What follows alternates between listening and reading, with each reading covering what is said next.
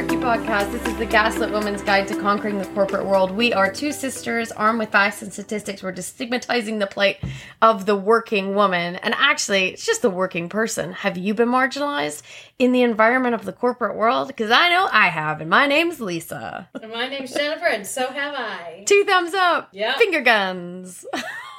pew pew. Pew pew pew pew. Okay. All right, so this is like the third one. The Tisn't- third installment. But do we have it? any like tis? Do we have any news or housekeeping that we wanted to chat about first? What, like just like being angry about the general state of the world? the general state of existing as a woman in this fucking world that expects you to go along with the fairy tale that isn't really a fairy tale after all. It's a fucking waking nightmare. That's my news.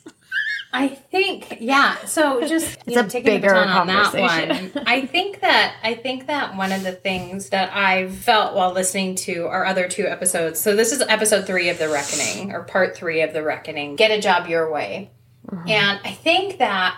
You can really boil down a lot of this into obviously like there's the job search part, but a lot of this is about setting boundaries and not and i think that as women and as marginalized communities we're taught to like make sure everyone's happy. Don't set those boundaries. Do what you can. Your loyalty is expected. And i think that that's a really interesting thing to, to kind of think through as we kind of get towards the end of the interview and job search especially with like negotiating for a salary demanding the not demanding but like well yes What's demanding wrong what with you demanding? need. no and that's the thing right like you try to like How dare you? we're so properly programmed that we um so programmed. that we don't want to demand that we're afraid to demand what we want and that you know this is this is kind of a hard left but it makes sense so i was reading an article about the hunger games and how jennifer lawrence when she got the part of katniss she was told she needed to lose 10 pounds. And so she said her response was i'm gonna i'm gonna misquote but the general essence will be there basically she said we decided that i wasn't gonna lose 10 pounds and that we were really gonna fight for making sure that like a healthy body image was um, portrayed and that we wanted katniss to be strong and powerful and not thin but first of all She katniss was is fucking thin. so there's that. But also, you know, I think that it kind of speaks to some of the um, privilege that we've that you and I have spoken about at length on many of the different episodes, and I think I called you out on on part one. But I think that it might not be privilege. It just first okay, okay. So yeah, this is meandering and funky, but hold on. Most actresses that get a part in a major film, if they say lose ten pounds, you lose ten pounds, or else you lose that part. Yeah. So there's a privilege there to a lot of like stars that say, well, I really wanted to fight for this and I'm not going to adhere to that image. And, you know, you've got um, incredible superstars like Lizzo who, or um, Ashley Graham, who are not succumbing to kind of the requested body image of what's expected of them. Yeah. But there's a privilege in not being able to do that. And do you think, Lisa, do you think that it's privilege that they're able to make a stand on these things? Or do you think that they made a stand and they cleared a path for themselves? Oh, I just think existing outside of the norm in any way as a woman is a rebellious act and a brave act. So I think, in the one hand, in order to to, to threaten to turn down roles, especially a role like the size of Hunger Games or any of the things that Ashley Graham, who um, is a consider is considered a plus size model, but is actually, I believe, the average size of a U.S. woman. so that's kind of a misnomer. And then Lizzo, who's who's amazing and has a larger body and constantly gets slated for not being healthy, and yet she's like on a vegan diet and exercises like a crazy person every day. Well, and her performances are like insanity. Well, yeah, so she Mm-hmm. has to exercise every day just to be able to do those performances. So, Mm-hmm. I mean, she's she's breaking a lot of barriers down. I think around the conversation of fatness and unhealthiness and how they do not go together. And it's we've been allowed. I mean, we had a we had a whole episode on fat phobia, which I think I would really urge everybody to listen to if they haven't listened to it because there was a lot that we talked through that Jenny and I were learning about and that Jenny and I were trying to break down, especially fat phobia in the workplace, which has literally, literally no legal protection. Again, people have no le- legal protection against. But I digress. What I would say is, first of all, thank you for asking my opinion, and second is that um, is that yes, I think in one hand, I think there's a duality. I, I think yes, things can be two things. It can be privileged to be able to say, I will not take this part on unless you accept this requirement that I'm putting out there. That is a privilege to be able to say that because mm. I mean, particularly in Hollywood, we know the trope of there's a million other girls that will do, do this role. Could they have yeah. done it as well as Jennifer Lawson Hewitt? What's her last name? Jennifer Garner. What's her name? Jennifer Lawrence. Jennifer Lawrence, as Jennifer Lawrence could have done. Probably not. Jennifer Lawson, Lawson Hewitt. I was thinking of all the Jennifers I know. Yeah, Jennifer Jennifer Love Hewitt. Jennifer Love Hewitt and Jennifer. I think there's yeah. Jennifer. Anyway, Jennifer Garner. Anyway, and so that, that's a privilege, right? But then there's also that thing of if you don't stand up for something, then it just keeps happening. And I guess the only way that if someone who is of like an up and coming celebrity status says, I will not take this on, you need every other woman who then tries to get the role to say exactly the same thing. Otherwise, mm-hmm. it doesn't work. It falls down somewhere because someone is so desperate for that role. And I mean, this harkens back to that thing we talked about with women in positions of desperation. Yeah. You know, we find ourselves in those positions a lot. Why is that? So I'm just trying to understand what the imbalance of power is that allows that to happen. Can't boundaries. We don't have boundaries as a woman, as a young girl, as like a marginalized population. Patriarchy. We're told we take what we get. Be happy. You know, be, be thankful for what you get. You get what you get and you don't throw a fit. You get what yeah. you get and you don't get upset. That's yeah. why, you know, my young children are learning that at, you know, learned that at preschool and, you know, in the system of Rockefeller who just wants workers and not thinkers. Yeah. So you just take it. So that's why I call um, you my um, my Lil Rockefeller, Jenny. I know. Yeah, call me that. That's Lil, that, honestly, Lil Sebastian, Lil Lil Rockefeller. L-A-L apostrophe. Yeah. Lil. I think okay. that as we wrap up the job search conversation, I think that there's something there about like our conditioning.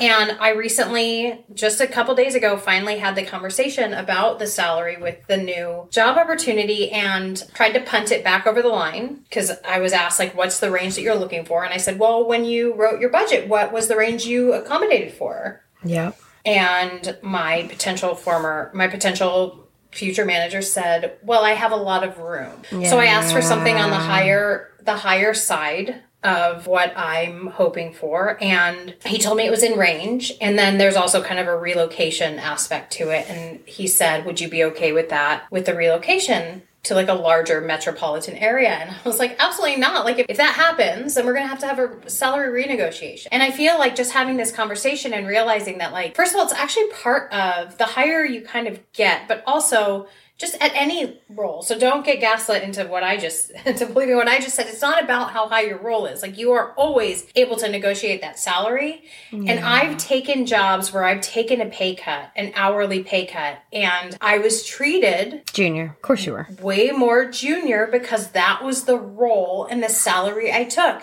Now I've tried as I said before in the last episode, I have tried to negotiate salary before and I really felt I really was kind of like squeamish and wormy about it because I was afraid to take control of that situation, but then I regretted it always because I knew that the range was higher than I expected. And then they were able, the hiring manager or HR was able to make false promises to me. Yeah. And, you know, I think we kind of brushed over this before, but if you get hired and you ask for a higher salary, and they say, no, in six months you're going to have a review or we're going to try to promote you real quick, that's not real. No, and, and that's totally at their discretion. Mm-hmm. No. And then you've got this kind of like pie in the sky or this like very amorphous blob of a plan for your future. And I think there's nothing wrong, especially in the corporate structure where they they are HR and your hiring manager are charged in healthy corporations. Side note, are charged with making sure that you have a career plan, that there is a path for the people that they hire. Yeah. And you'll see it in the handbook if you ever take the time to read the handbook. You should always and, read the handbook, by the way. I know it's boring, yeah, but please read it. I just feel like it, it is important to take the time to ask the questions, as uncomfortable as they are. Yeah. Because it sets you up in the long run and it and it is you demanding respect. And I think that for women and other folks in the margin in marginalized groups, we don't often start out in a position of power. We are taught that we are supposed to be so thankful and bowing and scraping and loyal that we just take what we get and we don't get upset. Yeah. And that does not set you up for success. It doesn't. And one thing that you said, Jenny, that just kind of piqued my interest is that is that discussion discussion topics that are uncomfortable, that bring up feelings of discomfort in you. Those are hmm. really important questions. Those are really important conversations. Yeah. If it's resonating in you and it's saying, this makes me uncomfortable to talk about, then it's something that's important because it matters to you. It matters to you because you fear the outcome. The outcome needs to be right for you. There is nothing wrong with protecting yourself and protecting your interests, but it does mean that you need to have the hard conversations. Yeah.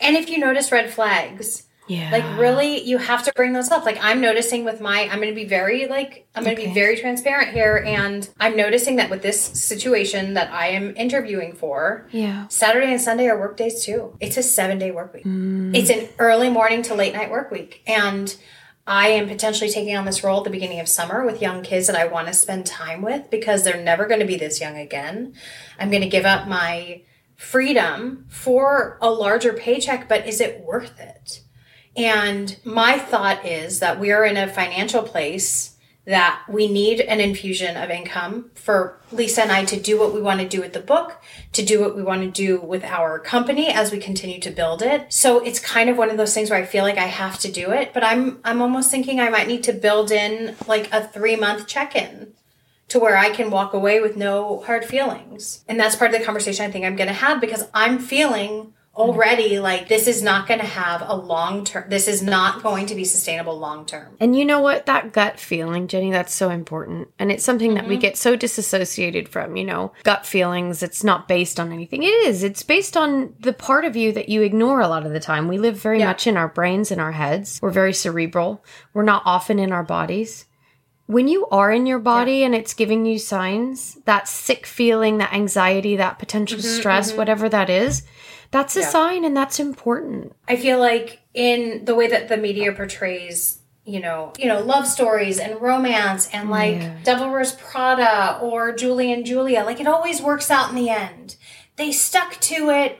And I listen, I know that there those are very hetero white centric movies that I have brought up, but that's unfortunately for right now i think it's changing but right now those are mainstream and that is like but that's you know lifetime movies all of this is very hetero and white and like Yeah. i understand that but this is the trope that we are force fed Yeah. from the time we're young of like this is how the world works there's always a happy ending as long as you do what's expected of you but i think that that enables women and marginalized groups to Accept believe in this fairy tale yeah and expect for it to change and that's not how it goes Yeah. it's not how it goes. You have to fight for what you want. And I'm not saying this in a girl wash your face, lean in type of situation. I'm not saying ignore. I'm not saying ignore your feelings, ignore Yeah. your reality to push through and become this like pseudo white male executive. I'm not, Yeah. that's because I feel like, you know, this girl boss, like Yeah. you, you just, you just power through, girl. You're, you need to get up earlier. You need to stay up later. You need Lean to make in. more lists. You need Lean to do, in. lean in. You need to work out more. You need to be eating less. You need to not be taking, you know, you need need to not be taking antidepressants because you're strong enough to figure this out in your head. And those are some of the dangerous lessons that are harped on in those books. Yeah. And there's so many more. There's so many more, but I feel comfortable calling out those two. And I don't s- subscribe to the the mindset that are sold in those because they're not realistic. They're not combating the crux of the issues that we have with the patriarchy being a foundation that is not sustainable for women and marginalized groups. Oh, preach, sister. And also hustle culture as well. Good God. Yeah, the hustle culture, like, and you know, so then you see, girl, rest, take your, take a nap, blah blah blah. But then they, they, you know, we've put, we've posted stuff like that because Lisa and I are fucking tired, Yeah. and people say, well, that's just not, that's just not a reality. But the thing is, Hustle culture shouldn't be you- a reality either, to be fair. You're just grinding your life down to nothing. yeah, It's exhausting, Jenny. It's exhausting having a full time job, and if you have children, to have children, and then to try and do a side hustle at the same time. There literally are not the hours. If you have children, you effectively have two and a half full time jobs. Explain that one to me because you've said it a few times. Yeah, so it's is that that Welch's- in addition? That's that's just having children. Welch's grape juice. Welch's grape juice, yeah, they commissioned a study. Okay. Uh, women with children have in excess of a ninety hour work week. Um, just So- just children. That's not that's that's domestic. That's care responsibilities. That's that's running a home and, and having children if you choose to have that. So ninety-hour work week. That's just the 90 caregiving. plus that's just the caregiving and the domestic duties and then on top of your forty, if you're lucky, hour work week. yeah yeah that's additional so it's two and two and a half jobs if you as people like to say don't work right if you stay home with the kids and you don't work Uh-huh. and then on top of that you layer if you choose to also work outside the home you layer the hours that you then have there on top Okay, so we've got a forty-hour work week and a ninety-hour childcare work week. and domestic duties yep yep yep yep So that's 90 plus 40, which is Yeah, 130. But your week is only comprised of 168 hours. yeah but So you, you you, definitely need to sleep for like f- at least five hours a week Hold on. at least So that gives you time for five and a half, 5.4 hours of sleep a night. yeah i don't usually get that and i don't think you do either Oh, God, no. So it's completely unsustainable. So add on top of that, Jenny, your side hustle, right? Yeah, so that's another. because girl, wash So your now face. Girl, so now wash your face. Take care of your family. Girl. Girl. Girl, which is super demeaning, and we don't say that to anybody else unless we know each other. Like I know Jenny, so I call her girl because she she's my girl. So we've got people touting this hustle, side hustle culture. Like you want to get up, you want to make your life. Kim Kardashian tells you that you don't want to work. Get up and stop being so lazy. Yeah, we're not lazy, honey. We're oh, not lazy. goodness gracious. So actually, that's the, you know, that podcast I told you about hysteria. Oh no! Did they they, talked go? about they oh my gosh let me just tell you what the po- what the podcast episode was called it's so they're so good and so funny So sassy. they talked about her they called her they called their episode kardashian university. Oh my gosh, I love it. and they talked about it with some really neat smart women. So i would that is um that's not their most recent episode. That's two weeks ago. But anyway that's a great one to listen to. But so as we enter the negotiation and as we enter like you making sure that like so you've done the interview you sent your thank you note you've done your panel interviews you've done your we haven't even talked about panel interviews. Well, have you done those where you sit in front of a bunch of people and they just try to b- wear you down so the thing that and I- expose I all your flaws and make themselves well look we got smart. to we got to see a very toxic panel interview right in real time Uh, yeah, with Ketanji Brown Jackson. Brown Jackson. yeah. And so I've been on those interviews before and I've really the thing that kind of has helped me like stay kind of calm and strong throughout is a being super prepared and kind of understanding that a lot of the people that are in like understanding if you are lucky enough to get a list of the people that are attending no kind of knowing their background a little bit so Yeah. I will check up on each of the folks on LinkedIn and that way if you understand their role and kind of their background you can you can kind of understand their line of questioning and what it is they're trying to uncover. But also, really, like if you connect with someone or you feel comfortable talking to someone, you can interview right to that person and look around the room every once in a while. But if there's someone who is like nodding their head and like being very supportive, like there's nothing wrong with you staring at that person rather than the person who's like flipping through their phone or being rude or just like being dismissive of you. Yeah. If there if that if that happens. I, I would just say in those interview situations as well, if it's a multiple person interview, just be aware that everyone has their own, they have their own agenda. Mm-hmm. And it doesn't say anything about you if someone acts like they're disinterested or if someone tries to tear you apart, which some people do go into an interview and they really want to put their head on your head. Um, they really want to be the top dog in the room. And that says so, so, so, so much about totally. them. But that is really deeply confusing and it's very it can be a really oh it can just be a soul destroying experience Absolutely. I, actually have a good oh sorry, go ahead. no I, I was just gonna say jenny i don't know if you remember remember i had that disastrous interview god this was a really long time ago maybe eight years ago The one where was it the one where there's pizza on your shirt?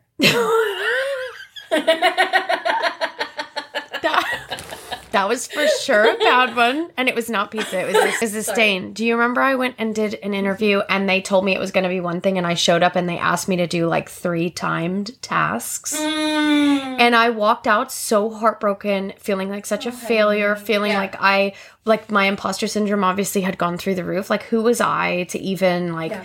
they treated me so callously and so like they set me up for a fail basically. They asked me to do Yeah. things um, that actually were so well above my the sort of roles and responsibilities of the the position I was going for. It was pretty insane. Well, that company just went out of business. They went into administration in the last week or two weeks ago. And obviously their business model was flawed regardless. But I felt really kind of not vindicated in that moment because you never want people to fail in a business venture, but they Oh yeah, I do. they I do. they had they had a really flawed business model in a lot of Mm. different ways and one of the ways that they were the most flawed was treating their was treating their staff in a really hard paying them really really well paying them over and above what what the going rate was but treating them like they were less than and you know expecting seven day work weeks and things that mm-hmm, just mm-hmm, aren't mm-hmm. they're not maintainable long term. So i mean it took me a really long time to get past it but i'm past it well past it now and now i feel like that was a, a missed opportunity that that was really like a blessing in the long run. Mm.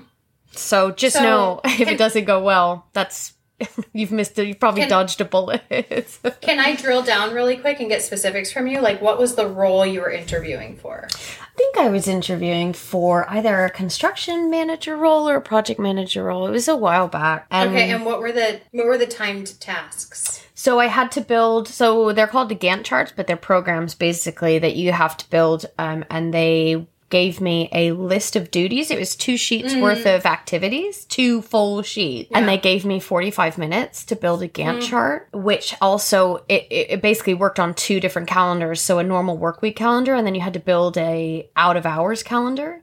Mm-hmm. And to do that work, to link it all, to make sure that all the tasks are, when the tasks are linked, it kind of makes them all schedulable and they can kind of be moved back and forth on a timeline.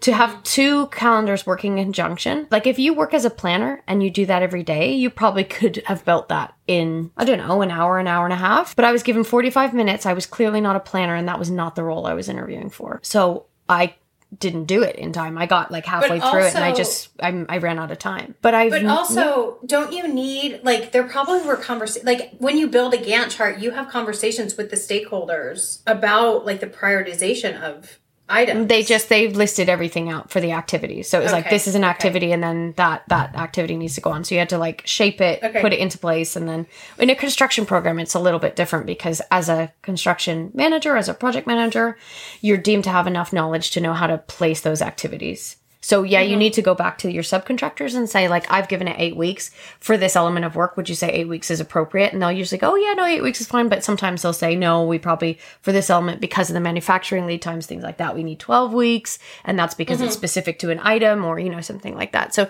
you you do get feedback that way. But in general when you're doing like a proposed or a draft construction program you'll you'll start that bad boy yourself So a Gantt chart for people that aren't in project management, because I'm pretty familiar with them as well, because we use them in tech. But Yeah. um, which is actually funny because I have to build a Gantt today for my interview, Ew. which is fine. I like a Gantt. I'm a, a chart dork. But um, so a Gantt chart is it's a bar It chart was- basically it's a bar chart, but it shows kind of like the timeline, but then also the inter- interdependencies on tasks. Like Yeah. some tasks can't start before others are finished. Yeah. And it's just making sure that you understand the interdependencies, like between all the different like working parts of the project. And it was something that was designed somewhere between 1910 and 1915 by Henry Gantt.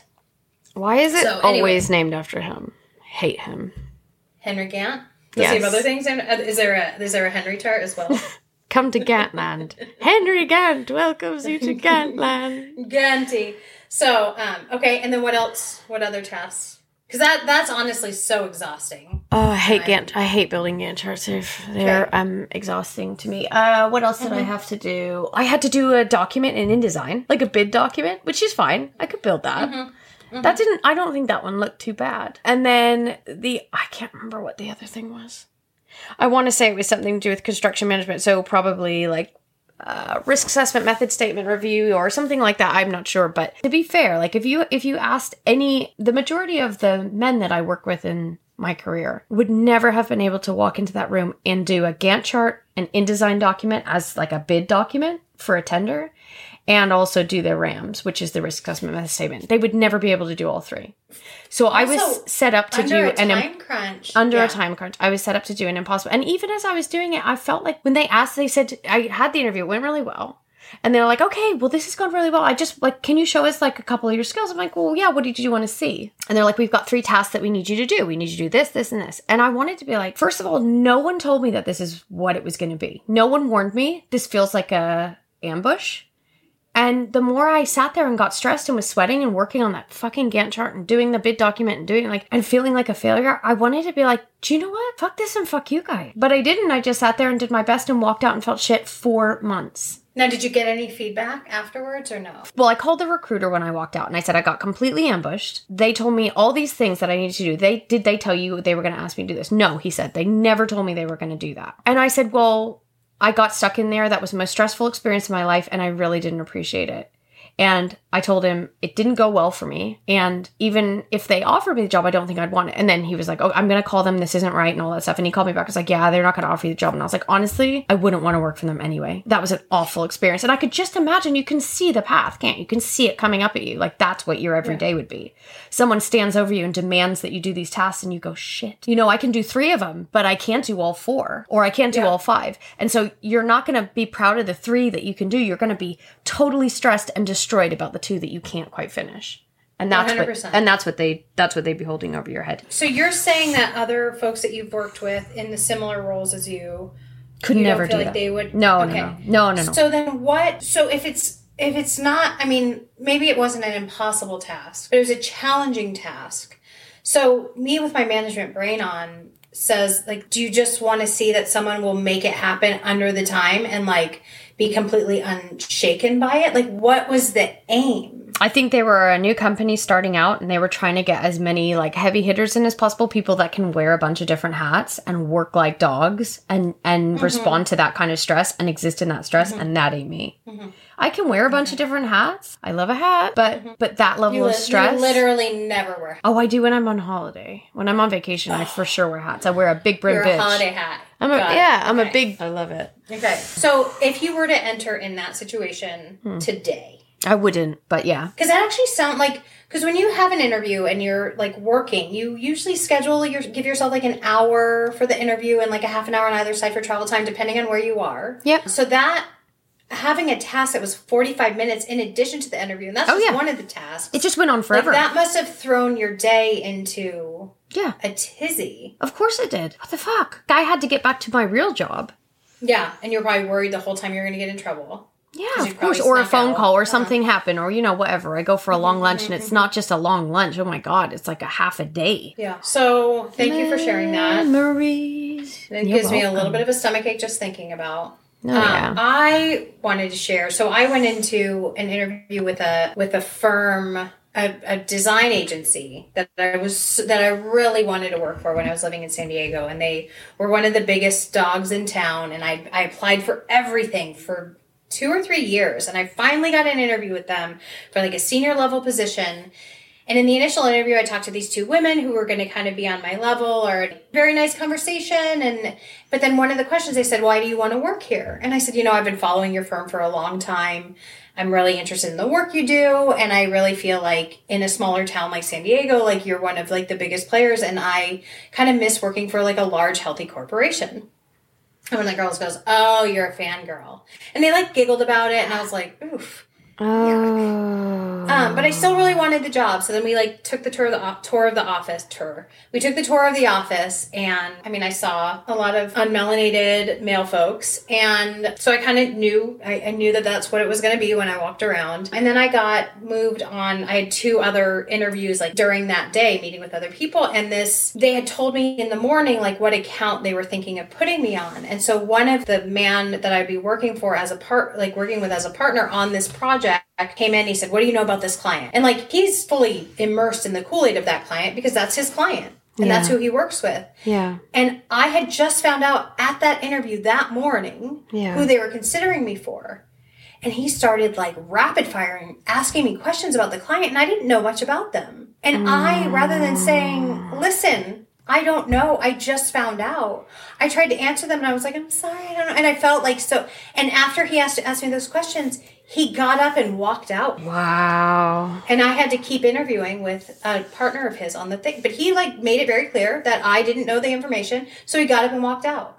And I took that on myself for so long. so and even when I wrote him my thank you note, I said, I've done some research on this client and I will become an expert on them as I do with all of my project clients when I get the job. Mm.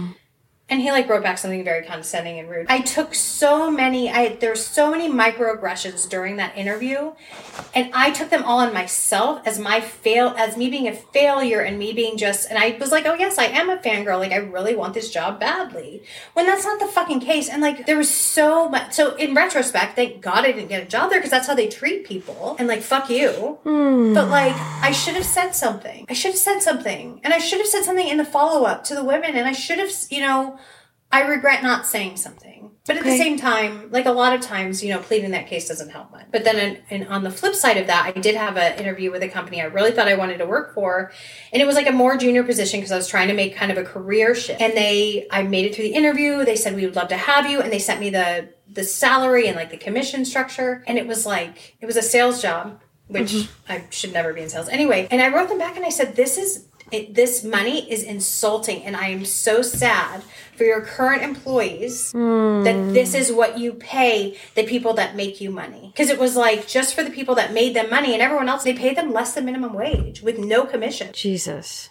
And they're the ones that make the money for the company. Anyway, all of this to say, Lisa and I have the luxury of hindsight in these stories. And like when you're entering into a job interview, when you're negotiating for that salary, when you're building, like making sure that like all of your demands are in place, these situations are uncomfortable and you're going to continue to have them as you interview for jobs, especially when you're in the corporate structure. But you deserve to say your piece. You deserve to ask for what you want. And on certain things, like what Lisa said, like she could have said, you know, I can't do that today, but I can come back and do it.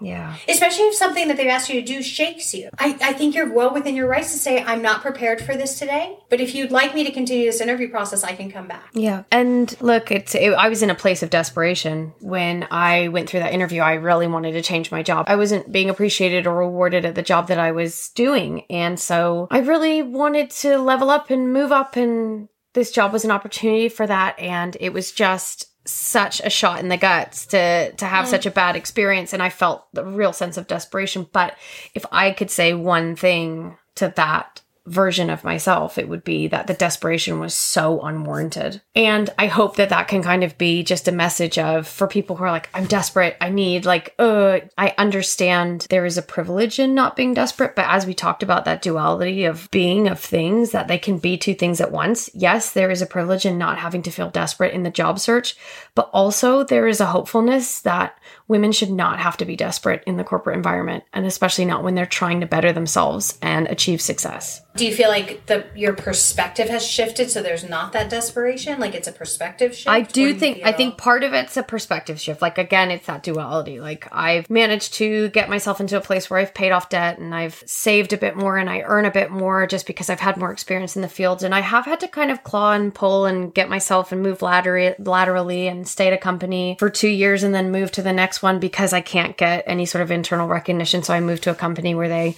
appreciate me and are able to see me outside of what they hired me at and that kind of thing. And with that brings a pay rise. But but also it is that mindset of you will not do this to me. You will not push me into this desperate position. I will not allow myself to be put in a desperate place.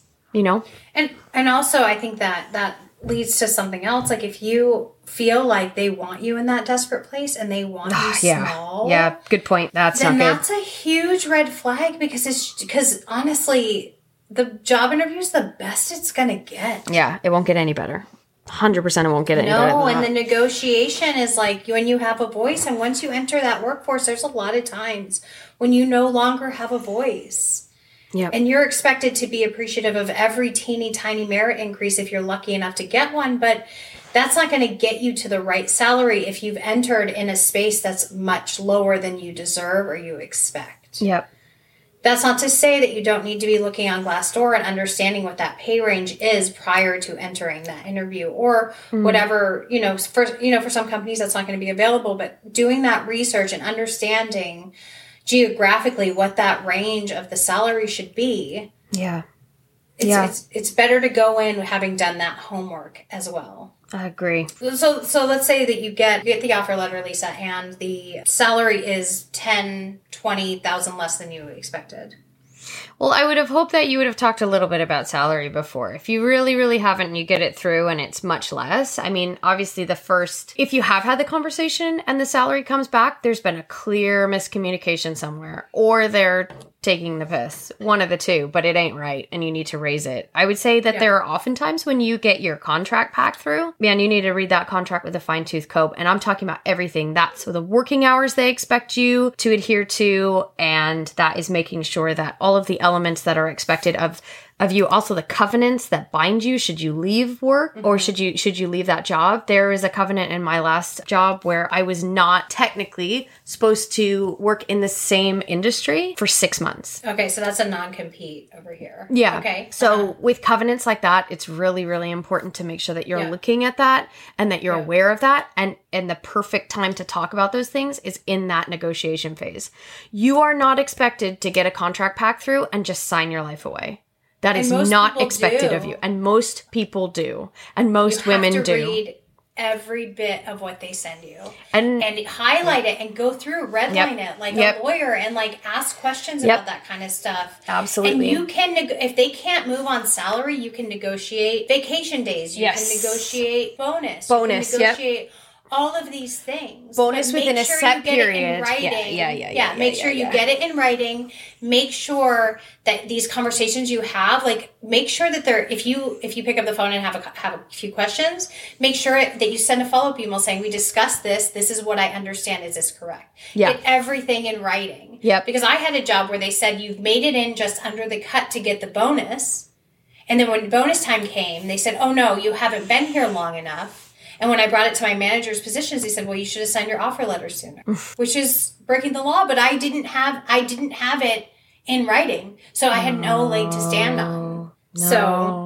Get it all written down. Do not feel awkward about going back. And honestly, I think if you can get to the the mindset where you can walk away at any time, that again, that's the most powerful position on a negotiating table. So like, I got my I got my contract packed through. The salary is fine, but guess what? These working hours, we talked about flexible working hours, and you're telling me that you want me at my desk from 8 to 6 every day? No. We need to have a conversation about this again because what you've promised me is not what you've put down on paper. Yeah, And so don't then, so don't Yeah. sign anything. So then you have an email trail that says, "Hey, I told you I needed this. Where what happened with that?" And then they go, "No, no, no, don't worry. That's just our standard contract. I understand that you have flexible working times. I will not hold you to that. You have it in writing. You're you, that Mm-hmm. box is ticked. All those things, and always make sure that you're using an email address that you do not plan on losing access to anytime soon. Oh, because yeah, the that's a the, big one. the last thing you want is to go searching back to try and substantiate things in the future, and you can't get those emails. Mm-hmm. If you have an external hard drive, always save things down onto that as well, just in case you maybe don't have access to your own home computer and you use a public computer. Investing in an external hard drive or just having a bunch of USB sticks, that is going to be your best friend. Save it all down, put it in a file, make sure you know exactly what you said. Yeah. But also, you can you can a, a thing I've done a lot of times is I've emailed myself self stuff to my like Google account. Yeah. So if like you need Google Drive is pretty darn big and Yeah. and you yeah, can yeah. set up additional email addresses if you run out of room on that Google Drive. But um, that's a free one, and you you won't lose it as long as you like don't lose your password. So Yep, yep. as you accept your offer and you make sure that you are having all the fine print and all of that stuff, just make sure that if you start seeing red flags, if you start seeing things right away that are not in line with what you've agreed to, that you are voicing that. The longer you wait and the longer you stay silent, hoping for things to change without a conversation, the more in danger you are. Yes. So, agree. A hundred um, percent. So anyway, happy job hunting. Woohoo! Good And uh, if we left anything out or you want us to go into more detail on something that we didn't, um, feel free to email us. We've gotten some great feedback on our We Say Gay episode. yes. So we will be sharing stories there and uh, just letters that we've gotten and stories here pretty soon. But also, just if you have any feedback, you can email us at patriarchypod at gmail.com. That's patriarchypod at gmail.com. Follow us on our Instagram, Facebook and TikTok at Dear Patriarchy Pod. Twitter is patriarchy underscore pod. And as always, we appreciate you listening, liking, rating, subscribing. We have a whole bunch of new listeners, and we're so appreciative that you are here. Thank Um, you. and we we um, are excited to keep the conversation going with you. So, as always, love, light, and good night. Good night.